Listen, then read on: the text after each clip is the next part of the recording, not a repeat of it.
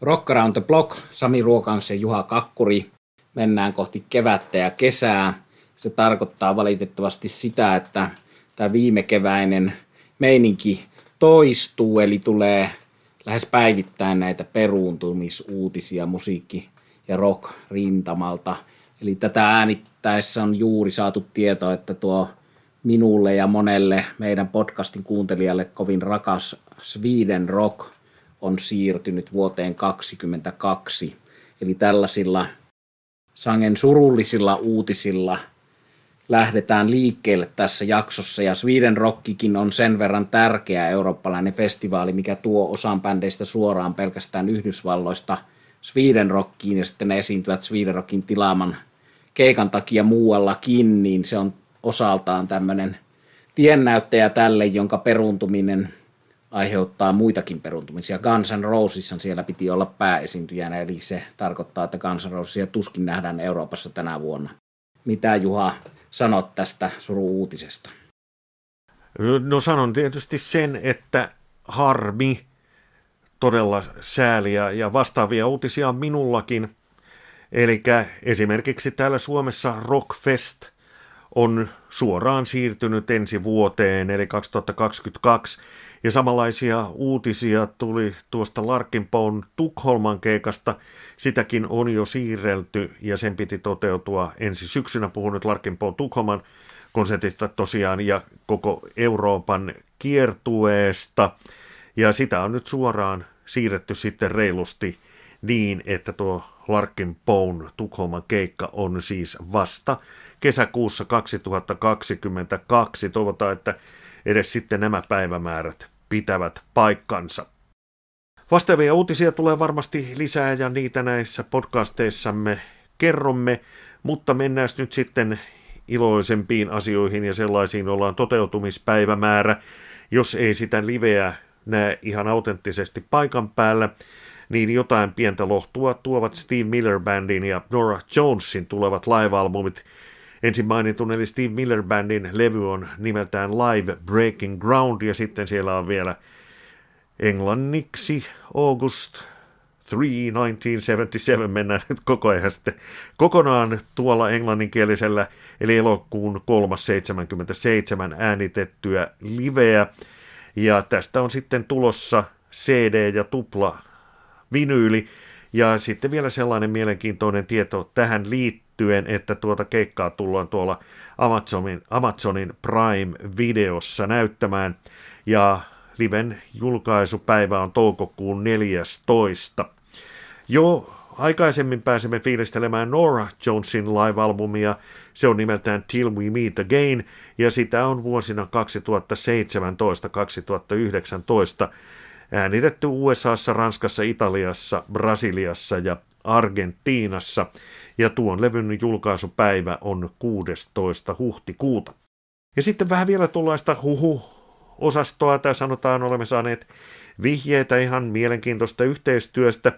Elton John on nimittäin Rocketman podcastissaan kertonut, että hän on viime aikoina tehnyt yhteistyötä Metallikan kanssa ja ilmeisesti myös muun muassa Gorillasin kanssa ja Toisaalta sitten Amerikan maalta kantautuu sellaisia uutisia, että Miley Cyrus olisi julkaisemassa Metallica cover-albumin ja tuolla levyllä muuten Elton John soittaa pianoa Nothing Else Matters kappaleessa. Sami, millaisia ajatuksia nämä pienet paljastukset Metallikasta ja näistä yhteistyökuvioista ja coverlevyistä sinun mielessäsi synnyttävät? Mitä on tekeillä? Hyvältä kuulostaa ja osin ehkä näitä korona-ajan ilmiöitä, näitä yhteistyöprojekteja, joita moni on tehnyt ja moni on tehnyt cover-levyjä ja se on tänäänkin mulla tässä lähetyksessä esillä tämä suuntaus, että miten tehdään oman musiikin lisäksi coverlevyjä ja erilaisia yhteistyöprojekteja. Elton Johnin ja Metallican yhteistyö kuulostaa oikein hyvältä ja siitä tulee mieleen toi Ray Davisin ja Metallican yhteistyö, mitä tuossa äskettäin kuuntelin, eli Ray Davis Kings on tällaisia tärkeitä tekijöitä, joita liian vähän tulee täällä meidänkään podcastissa pidettyä esille ja viime aikoina on Kings putkahdellut monesta paikasta esiin ja sitähän huhuttiin, että nämä veljekset vielä Kinksin kokoaisivat, mutta pahasti alkaa näyttää siltä, kun näitä vuosia on tässä kohta pari vierähtänyt ilman konsertteja, että noinkohan Kingsinkään comebackia enää nähdään ja levytyshuhujakin siinä liikkui, mutta se sitten paljastui, että kyseessä oli joulun ajan julkinen kaljoittelu näiden veljesten kesken, mutta sekin on tietysti jo hienoa, että nämä Davisin veljekset ovat yleensä kaljottelu- ja puheen väleissä. Heillä oli pitkä tollainen aika, että tekivät musiikkia täysin erillään toisistaan ja vaikka eivät nytkään musiikkia tekisi yhdessä, niin ovat kuitenkin jossakin väleissä. Eli hieno bändi, mihin pitää palata. Hyviä uutisia Juhalla noista tulevista julkaisuista. Ja omissa uutisissani aika lailla vakiohahmoja. Se on hyvä, että meillä on tässä ohjelmassa jatkuvuutta samojen nimien ja samojen tärkeiden artistien pyörittelyä. Ja niistä ensimmäisenä meille niin rakas Billy F. Gibbons, eli Setsetopin partasuu, joka on tehnyt nyt sitten Setsetopin musiikin rinnalla pari soololevyä ja kolmannen soololevynsä on julkaisemassa kesäkuun neljäs päivä. Siitä on saatu yksi näytepiisi West Coast Chunky, joka on taas tyyliltään hiukan erilaista musaa kuin no kaksi aikaisempaa Billy Gibbonsin soololevyä. Niistähän ensimmäinen tuo Perfecta Mundo oli tuollaista latino-meksikolaisrytmi-ilottelua, jossa Gibbonsin viiltävään kitaraan yhdistyi rytmitausta, latinorytmitausta ja sitten tuollainen Hammond Urku Jats meininki. No tämä toinen soololevy oli sitten puhtaammin bluesia, siinä oli Slim Harpoa, Bo Diddleya ja se oli lähempänä Setsetoppia. Nyt tämä ensimmäinen biisi tästä tulevalta Gibbonsin Hardware, eli autoihin viittava nimi, niin tulevalta Hardware-albumilta niin on tosiaan tuollaista vähän surf-kitara, rautalanka-soundia. Tykkään kyllä kovasti siitä. Taustabändissä on Matt Sorum, joka on Guns N' Rosesista ja The Cultista muun muassa tuttu rumpali. Eli Gibbonsilla myös nämä taustasoittajat on näillä soololevyillä vähän vaihtuneet, mutta erittäin vakuuttava tuommoinen kevääseen ja kesään sopiva iloinen hyvän mielen biisi on tuo West Coast Chunky, suosittelen sitä, sitä lämpimästi. No toinen uutiseni sitten on, liittyy Billy Gibbonsiin sikäli, että tuo meidän Juhan kanssa viimeiseksi suureksi konsertiksi ennen koronaa ja nyt Big Fleetwood and Friends-konsertti London Palladiumissa ja on ollut esillä lähes jokaisessa jaksossa eikä suotta, koska se oli paitsi meille se viimeinen konsertti ennen koronaa, niin se on ollut yksi viime vuosien tällaisia suuria tapauksia bluesin ja koko rockmusiikin rintamalla. Niin siitä on nyt sitten vähän salakavarsti päässyt putkahtamaan pari biisiä jo Spotifyhin, eli sieltä löytyy hakusanoilla Billy Gibbons tai Steven Tyler tai Kirk Hammett, eli Metallica, Aerosmith, Top herrojen hakusanoilla – tai sitten sillä koko bändin nimellä Mick Fleetwood and Friends, niin löytyy noin Fleetwood Macin klassikkopiisit Rattlesnake Shake ja sitten Green Manalissi, niin tässä konsertissa taltioituna. Sieltä löytyy myös Mick Fleetwood and Friends nimellä soittolista, jossa on kaikki tuolloin helmikuussa 20 Lontoon Paladimissa kuulut biisit. En ole ehtinyt soittolistaa kuuntelemaan, mutta aion ehdottomasti kuunnella, sillä se oli yksi hienoimmista konsertista ikinä ja siinä tulee se Peter Greenin merkitys ja Fleetwood Macin musiikin monipuolisuus esille noissa biiseissä, mutta nämä on huipputaltiointeja nämä Billy Gibbonsin ja Kirk Hammettin Green Lissi ja sitten Steven Tylerin ja Billy Gibbonsin Rattlesnake Shake, eli blues-rockia ja selkeästi sitä musiikkia, jonka ansiosta Fleetwood Mac ja Peter Greenia pitää pitää myös hard rockin ja heavy musiikin edelläkävijänä. Siitä oli muuten Mick Fleetwood kysynyt tässä taannoin ennen tätä konserttia Kirk Hammettiltä, että miksi sinä haluat tänne tulla soittamaan. Tietysti Hammettillä on Peter Greenin kitara, mutta Mick Fleetwood ei ollut oikein ymmärtänyt, että millä tavalla tämä blues-vaiheen Fleetwood Mac voi olla metallikan esikuva. Mutta sitten kun Kirk Hammett oli maininnut tämän biisin Green Lissi, niin oli auennut valo Mick Fleetwoodin päässä ja hän että totta kai tämähän on silkkaa metallikaa tämä biisi. No, siinä välissä on tietysti Judas Priest, jonka version kautta Metallica on tämän alkuperäisen Fleetwood Macin löytänyt. Eli tälleen nämä jutut toisiinsa liittyvät. No ei päästetä vielä Mick Fleetwoodia tästä jutusta, eli tämä koko box ja setti, DVD, Blu-ray, vinyylit tästä konsertista on ilmestyvässä huhtikuun lopussa viimein. Se on paljon viimästynyt. Ja sitten tämän julkaisun yhteydessä annetuissa haastatteluissa Mick Fleetwood on puhunut siitä, että nyt koko Fleetwood Mac kaikki ne elossa olevien jäseninen lähtee kiertämään vielä viimeiselle kiertueelle. No sen on valitettavasti BBCn haastattelussa Kristin McVie, joka hänkin esiintyi tuolla Palladiumissa, eli tämä kosketinsoittaja lauleja yksi Fleetwood Macin jäsenistä, niin on ampunut alas tämän kiertuehuhun sanoen, että nyt alkaa olla liian myöhäistä. Hän on itse 77-vuotias ja oli hänellä sisäpiirin tietoa, että myöskään hänen entinen aviomiehensä John McVie eikä myöskään Stevie Nicks enää ole siinä kunnossa tai siinä iässä, että olisivat kiertoille lähdössä. Eli hän oli yhtenä tärkeänä jäsenenä sitä mieltä, että tämä kiertue ei tule toteutumaan. No, saa nähdä, kerääkö Mick Fleetwood jonkun Mick Fleetwood and Friends tai jonkinlaisen Fleetwood Macin sitten kiertämään, mutta täytyy kyllä sanoa, että se alkaa olla hyvin kyseenalaista, onko se oikea Fleetwood Mac, jos siinä ei ole Stevie Nicks. Eli vähintään hänen siinä pitäisi olla, että se olisi, olisi semmoinen kalliin konserttilipun arvoinen esitys. No sitten vielä uutisena sellainen asia, että yksi näistä 78-lukujen kulttibändeistä, Lex Diamond, on julkaisemassa uutta musiikkia. Ja moni ehkä ihmettelee, mikä ihme Lex Diamond. No se on amerikkalainen bändi, jonka nimi tulee siis tuollaista 20-luvun gangsterista, timanttijalka äijästä.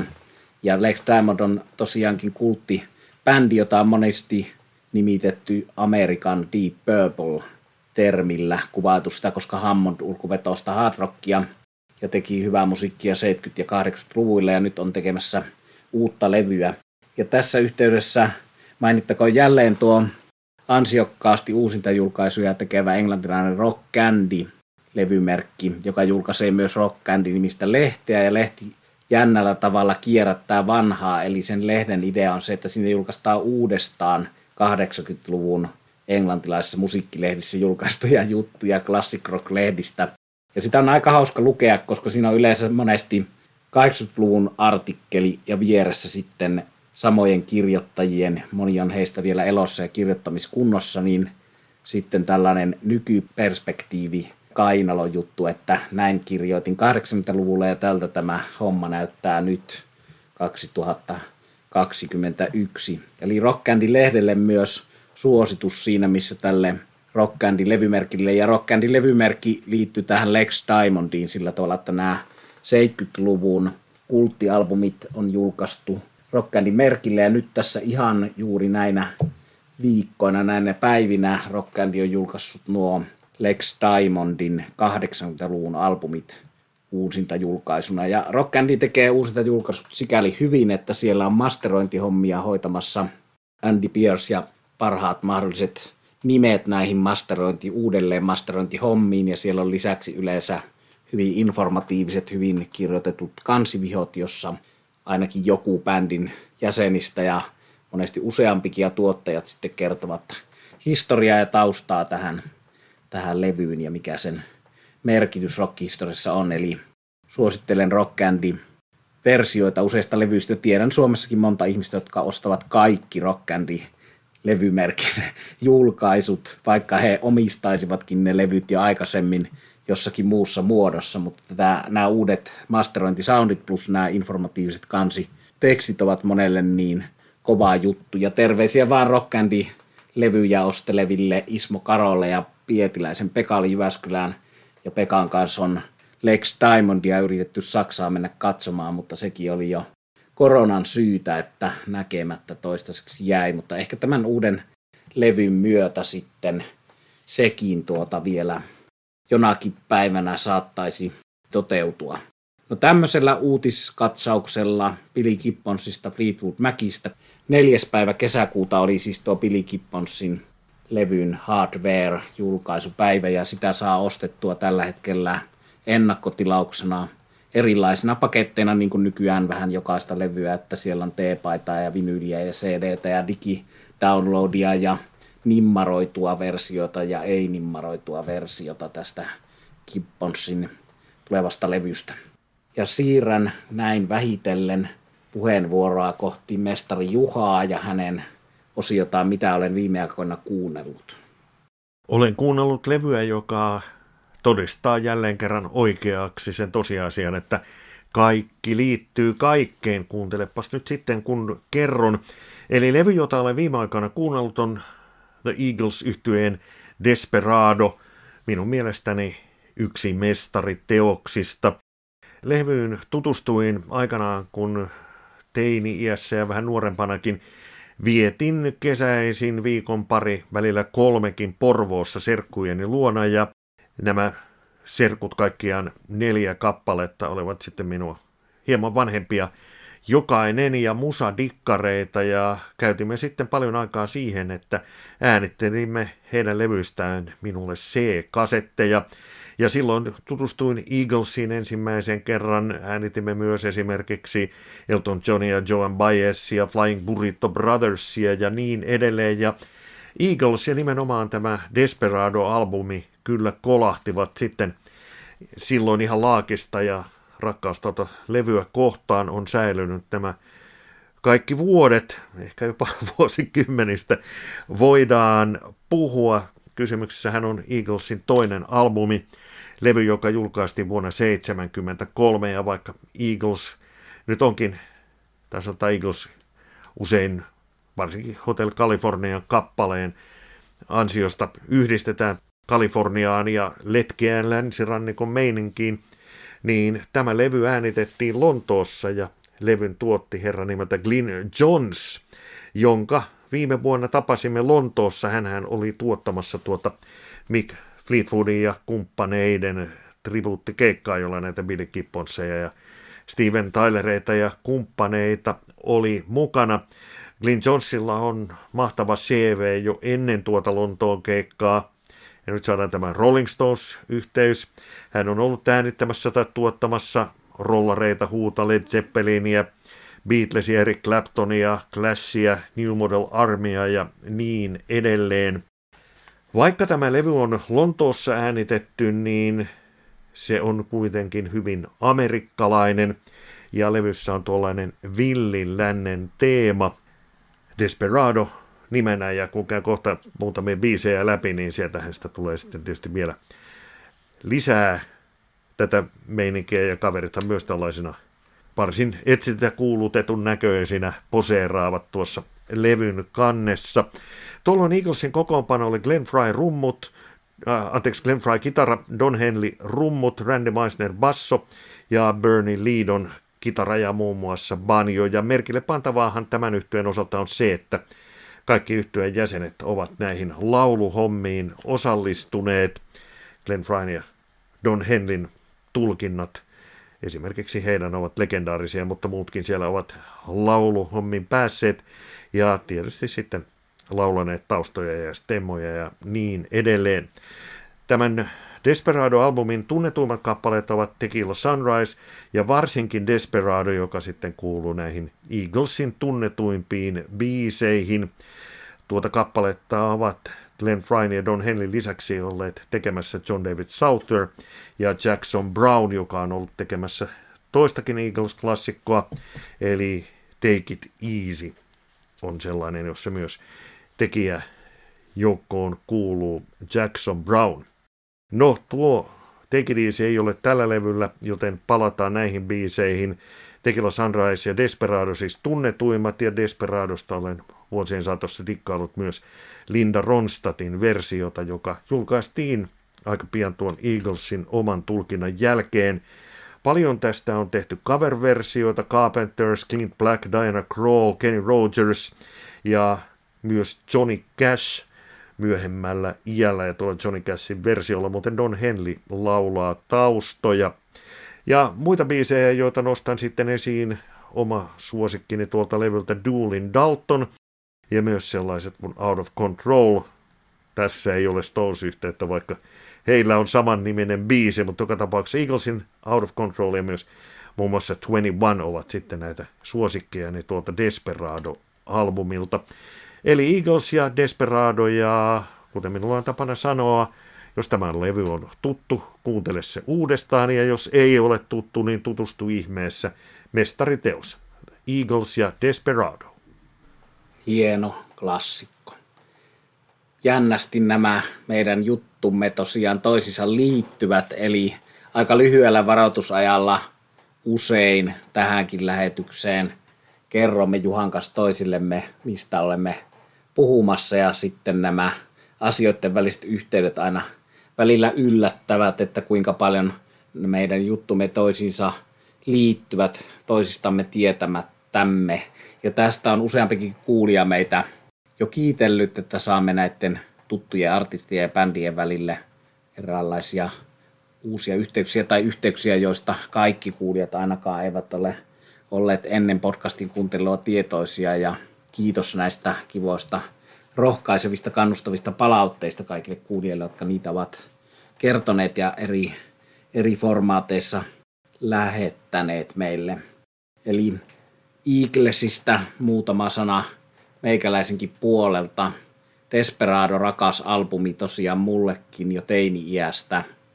Olisinkohan sen saanut jostain musiikinopettaja Hakon Paavolta vai Nikkasen talolta, en muista.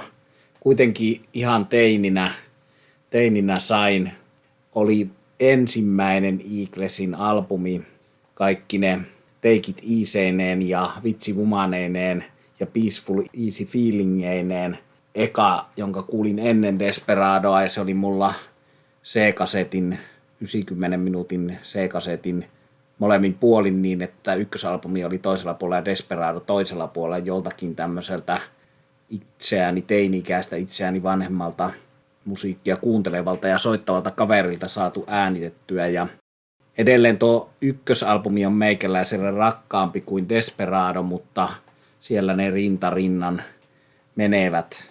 Monestihan on sanottu myös noissa Eagles-dokumenteissa, että Desperadon jälkeen Eagles ei olisi tehnyt yhtään enää kokonaista täysipainosta albumikokonaisuutta, että ne olisi olleet tämmöisiä hajanaisempia levyjä, nämä Hotel Californiat ja muut, mutta yksittäisten biisien tasolla kyllä on tehnyt hienoa musiikkia ja tykkään myös tästä ihan viimeisimmästä Long Road to Eden albumista tosi paljon. Eli Eagles on tehnyt kaiken kaikkiaan noin moneen muuhun bändiin verrattuna aika vähän huonoa musiikkia. Tosin ei se levyjen määrä tietysti mikään valtavan suuri ole. No tosta rollareista ja Clint Jonesista ja Eaglesista vielä sen verran, että 2014 matkustettiin Dublinin Irlantiin. Hieno reissu ja reissun syy oli se, että siellä esiintyi The Eagles. Ja se oli viimeinen Euroopan kiertoja, jolla Glenn Frey oli mukana ja elossa. Ja se oli yksi parhaita konsertteja, jota olen nähnyt. Ja meillä oli tämmöiset early access pääsyt sinne Dublinin O2 ja päästiin siihen aivan lavan eteen Pyrhösen, Karin ja Nivalan Jyrkin kanssa ja Markuskin siellä oli vähän, vähän kauempana vaimoinen Nivalan Markus, terveisiä vaan kaikille kavereille, kenen kanssa siellä, siellä oltiin, mutta siinä ennen keikkaa sitten eräs roudari tuota, kävi meille pahoittelemassa, että tämmöinen kovasti elämää ja maailmaa nähneen näköinen sarmantti herrasmies sanoi, että saatte tästä tällaiset Plektra-setit korvaukseksi siitä, että teidän edessä pyörii TV-kamera, eli sitä keikkaa tallennettiin. Valitettavasti tuosta 2014 kertoista ei ole mitään live-taltiointeja. Toisin kuin nyt sitten Glenn Freyn kuoleman jälkeisestä kokoonpanosta on jo kuva ja ääni live-tallenteet, mutta tästä Glenn Freyn kanssa tehdystä viimeisestä kiertueesta ei ole niitä ilmestynyt, vaikka se Dublinin keikka kuvattiin. No se Plektra-setti oli sitten semmoinen, missä oli tosiaan basisti Timothy P. Smithin, kitaristi Joe Walshin, kitaristi laulaja Glenn Freyin ja lauleja Don Henlinkin Plektrat. Ja siellä oli myös Bernie Lidonin, joka oli siinä tämmöisenä lisää vierailevana starana, eli tuo varhaisvaiheen kitaristi.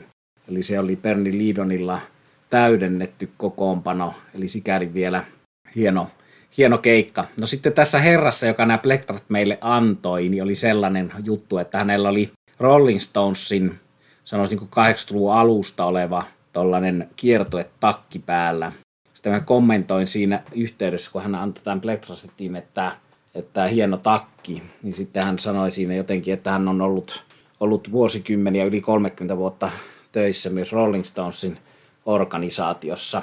Ja sitten sanoin, että jotenkin, että hienoja bändejä sekä Stones että The Eagles. Ja sitten tämä äijä jotenkin siinä naureskellen sanoi mulle, että, että niissä on yhtäläisyyksiä, niissä on eroja.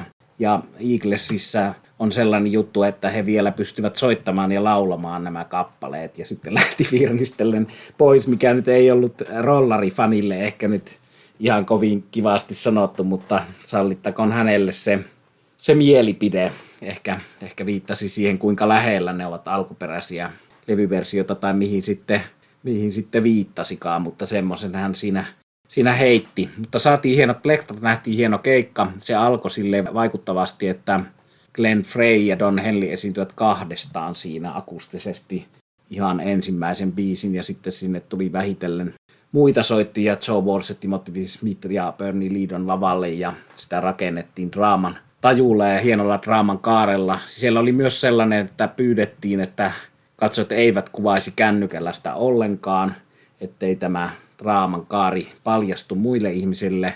Yllättävän hyvin sitä porukka totteli siellä paikan päällä ja jälkikäteen tajusi itsellekin, että se oli itse asiassa hyvä, että mä tottelin sitä ihan kiltisti, koska olin etumaissa, että jos olisi ollut luvallista ottaa kuvia, niin olisin ottanut niitä koko ajan valtavasti, koska siinä minun ja bändin välissä ei ollut yhtään ketään, oltiin etumaisena.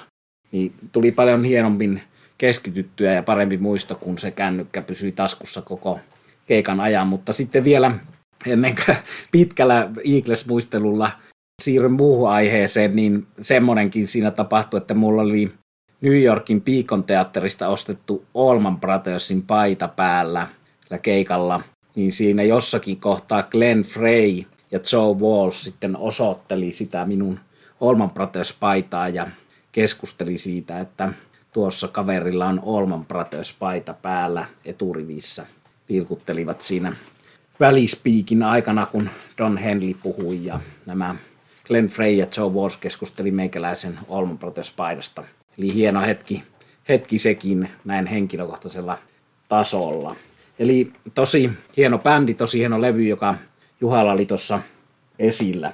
Ja kun Dublinissa ollaan kerran näissä jutuissa Irlannissa, niin se liittyy taas sitten siihen sopivasti, että mun levyni tähän lähetykseen on Ricky Warwickin albumi When Life Was Hard and Fast.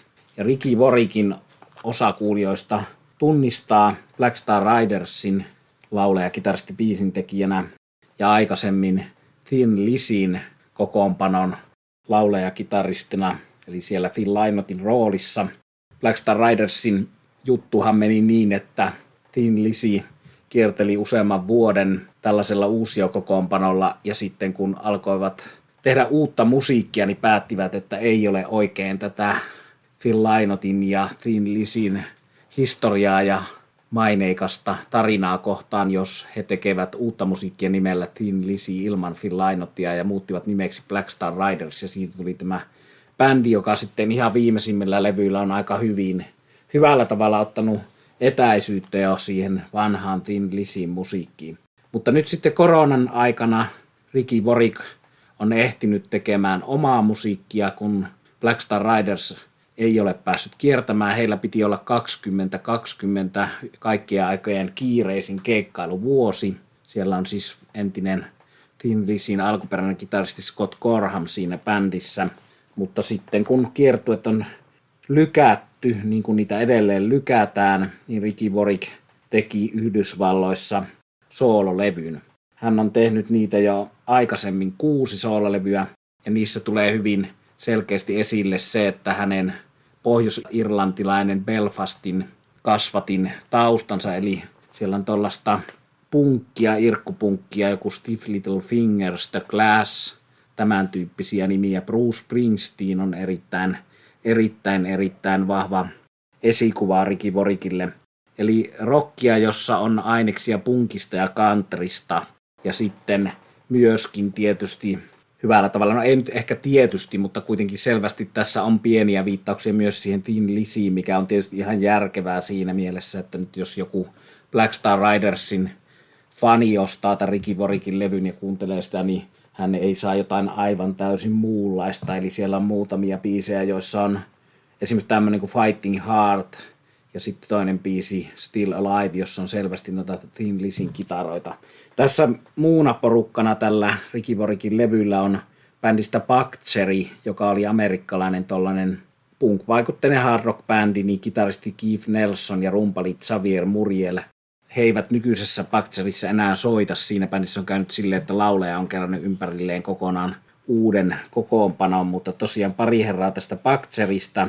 Tämä kitaristi Keith Nelson, joka on tehnyt biisejä tässä Ricky Vorikin kanssa ja soittaa levyllä, niin on työskennellyt myös ton Blackberry Smokin kanssa, josta on usein puhuttu, eli tehnyt biisejä Saali Starrin kanssa Blackberry Smokille. Eli jännästi nämä tyypit irkkupunkista yhtäkkiä hypätään hyvin, hyvin syvältä Yhdysvaltain maaseudulta tulevan Blackberry Smokin levyille, eli nämä tyypit tekevät jännästi ristiin, ristiin hommia. No täällä on hyvin paljon Bruce Springsteen vaikutteinen I Don't Feel at Home-niminen biisi, jossa on Dizzy Reed koskettimissa, ja hän, on tietysti nyt sitten Guns N' Rosesin kosketinsoittaja. Eli Ricky Boric, irlantilainen Los Angelesissa asuva herrani, on saanut suht nimekkäitä muusikoita. Täällä on myös Andy Taylor bändistä Duran Duran, joka on tuottanut monia, monia hyviä levyjä. Luke Morley bändistä Thunder. Sitten täällä on Irlannissa elävä ja vaikuttava britti Joe Elliot, eli Def Leppardin laulajat taustalauluissa ja Joe Elliotin ja Ricky Vorikin yhteinen taivaal on sillä tavalla jo pitkä, että Ricky Vorikin ensimmäisen sollevyn on tuottanut tämä samainen, samainen Joe Elliot ja kuulemma opettanut Ricky Vorikia laulamisessa aika paljon. Eli tällaista Johnny Cash, Bruce Springsteen pohjasta perusrockia tarjoilee Ricky Vorik tällä When Life Was Hard and Fast. Nimi viittaa korona-aikojen tuovan muutoksen. Elämä ei ole enää niin nopeata ja rankkaa, vaan on aikaa tehdä eri tavalla asioita. Niin suosittelen tätä, jos nämä nimet Springsteen, The Clash, Tin Lizzy, Black Star Riders ovat jotenkin läheisiä. Yksi cover on myös tässä, tässä tota, sellaiselta herralta kuin Mink DeVille, joka on, on itselleni rakas ja hän on en muista onko kertonut täällä podcastissa ja Juhallekaan sitä, mutta kun olen Mink de Villen Münchenissä tavannut ja hänen ruotsalaisen vaimonsa Niinan, niin ensimmäinen asia, mitä Mink de Ville minulta kysyi, niin oli, että anteeksi, Willy Deville on tietysti tämä laulajan nimi, Mink de Ville on bändi, mutta nämä helposti mielletään yhdeksi ja samaksi asiaksi, koska Mink DeVille bändin levyjen kansissa oli yleensä Willy DeVille, eli tämä laulaja. Eli Willy DeVillen, kun tapasin eka kerran Münchenissä, niin hän kysyi minulta, otti polvesta kiinni ja kysyi minulta, että Sami, have you ever been in jail? ja sitten alkoi, alkoi kertomaan omista vankilakokemuksistaan. Vähän tämmöinen, äh, vähän tämmöinen Andy McCoy-tyyppinen tyyppinen hahmo, edesmennyt Willy DeVille.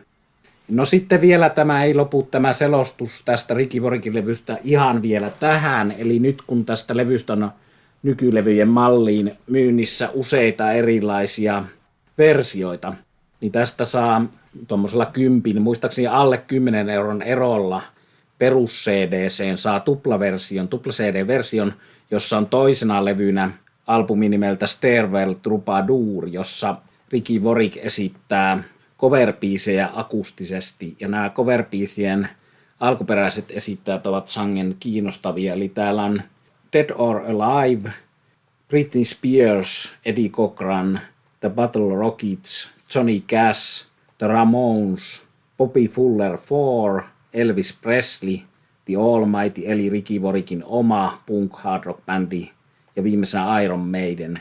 Ja kaikki on siis esitetty akustisesti ja hyvin paljon alkuperäisesityksistä eroavina tulkintoina niin, että Dead or Alivein Ysäri-hitti ja Britney Spears ja Iron Maiden ja Johnny Cash soivat ikään kuin sulassa sovussa keskenään, mutta kertoo tämmöisestä hienosta rajoja rikkovasta asenteesta, mikä Ricky Borikinkin kaltaisella irlantilaismuusikolla on, että hän voi soittaa samassa setissä Iron Maidenia ja Britney Spearsia ja Johnny Cashia, mutta ikään kuin tuollaisen country, punk, punkkarin ja countryn sapluunaan asetellen hyviä biisejä. Hyvä biisi on hyvä biisi, olipa sen tehnyt Iron Maiden tai Britney Spears, mutta vaikka edetään vasta maaliskuun loppua, niin ihmettelen, jollei tämä Ricky Vorikin When Life Was Hard and Fast sijoittuisi tuonne vuoden parhaisiin levyihin, kun niitä loppuvuodesta valkkaillaan. Ja vielä sitten, jotta nämä pienet piirit olisivat pienet, niin mainitsen sen, että kun silloin, kun meillä ei ole suoraa rahaa makseta eikä mitään, mitään kunnollisia lahjuksia, niin me voimme myöntää sen, että me tunnemme näitä ihmisiä, kenestä puhumme. Ricky Borik ei ole minun, varsinaisesti en voi häntä ystäväkseni kutsua, mutta voin, voin kertoa, että olen tavannut hänet ainakin kymmenen kertaa ja erilaisissa yhteyksissä. Ja yhden Teen Lizzy Clutch-keikan jatkot muistan tuolta Lontoon yöstä, missä oli, oli muun muassa tämmöistä bändistä kuin Skunk Anansie ja siellä oli tietysti Klatsin, Teen Lisin, Thunderin, The Almightyn jäseniä ja minä olin sinne sitten päässyt, saanut itseni kutsutettua sinne juhliin Hammersmith Apollon eli klassikkopaikan Hammersmith Odeon yläkerran baariin ja siellä vietettiin sangen, sangen rattoisa ilta myös Ricky Borikin kanssa ja sen yön aikana me jossain vaiheessa putosin semmoisen aidan päältä pää edellä lumihankeen, kun yritin saada taksia päästäkseni takaisin Lontoon keskustaan, mutta en poukkoile siihen juttuun sen syvemmälle, mutta Ricky Warwick on lähes ystävän sen verran useaseen otteeseen tavattu herra, mutta sitten tämän hänen albuminsa When Life Was Hard and Fast kannet on tehnyt mun toinen ystäväni Karin A. Hasmat, joka on taiteilija ja classic rock fani ja terveisiä vaan Kaarinille. Hienot kannet hän on jälleen tehnyt, taitava artisti, tehnyt muun muassa Alice Cooperille näitä levyn kansia ja teepaitoja ja julisteiden designeja. Ja vielä tästä kannesta Ricky Borikin levyyn semmoinen yksityiskohta, että kun tässä on autokolaarista, tuommoisesta ralliautojen autokolaarista valokuvaa.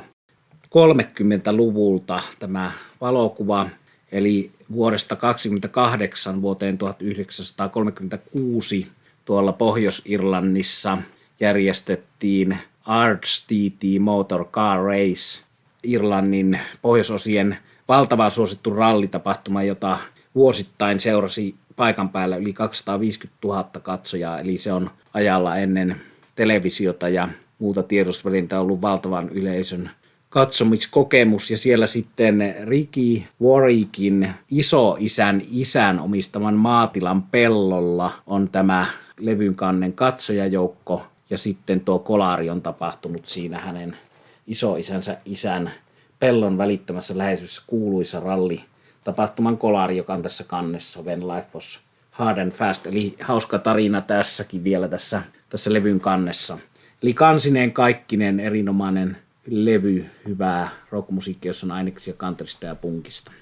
Ja sehän on loistava yhdistelmä ja tuli tuossa mieleeni, kun näitä artisteja Britney Spearsista alkaen luettelit, että nimenomaan pointtihan on se, että hyvä biisi on hyvä biisi ja niitähän ne ovat.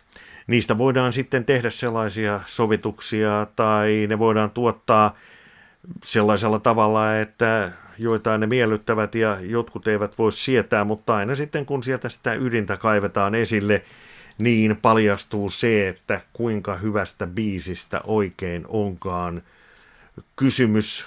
Joku kappale saattaa olla hyvinkin yksinkertaisesti alun perin toteutettu ja yhtäkkiä siitä sitten joku jatsmuusikko tekee oman versionsa tai sitten on tällaista erittäin tuotettua ysäripoppia, jota sitten esitetään akustisena ja silloin jälleen kerran tulee ilmi se, että mitä siellä oikein ytimessä ja sydämessä oikein on. Paljon tapahtuu siis musiikkirintamalla liittyen uusiin julkaisuihin ja keikkoihin valitettavasti pääsääntöisesti näihin peruntuviin, mutta me seuraamme tilannetta, eli kannattaa pysyä meidän matkassamme mukana. Näin on tullut aika pistää pakettiin tämänkertainen Rock Around the Block podcast. Minä olen Juha Kakkuri, kiitos kuuntelusta.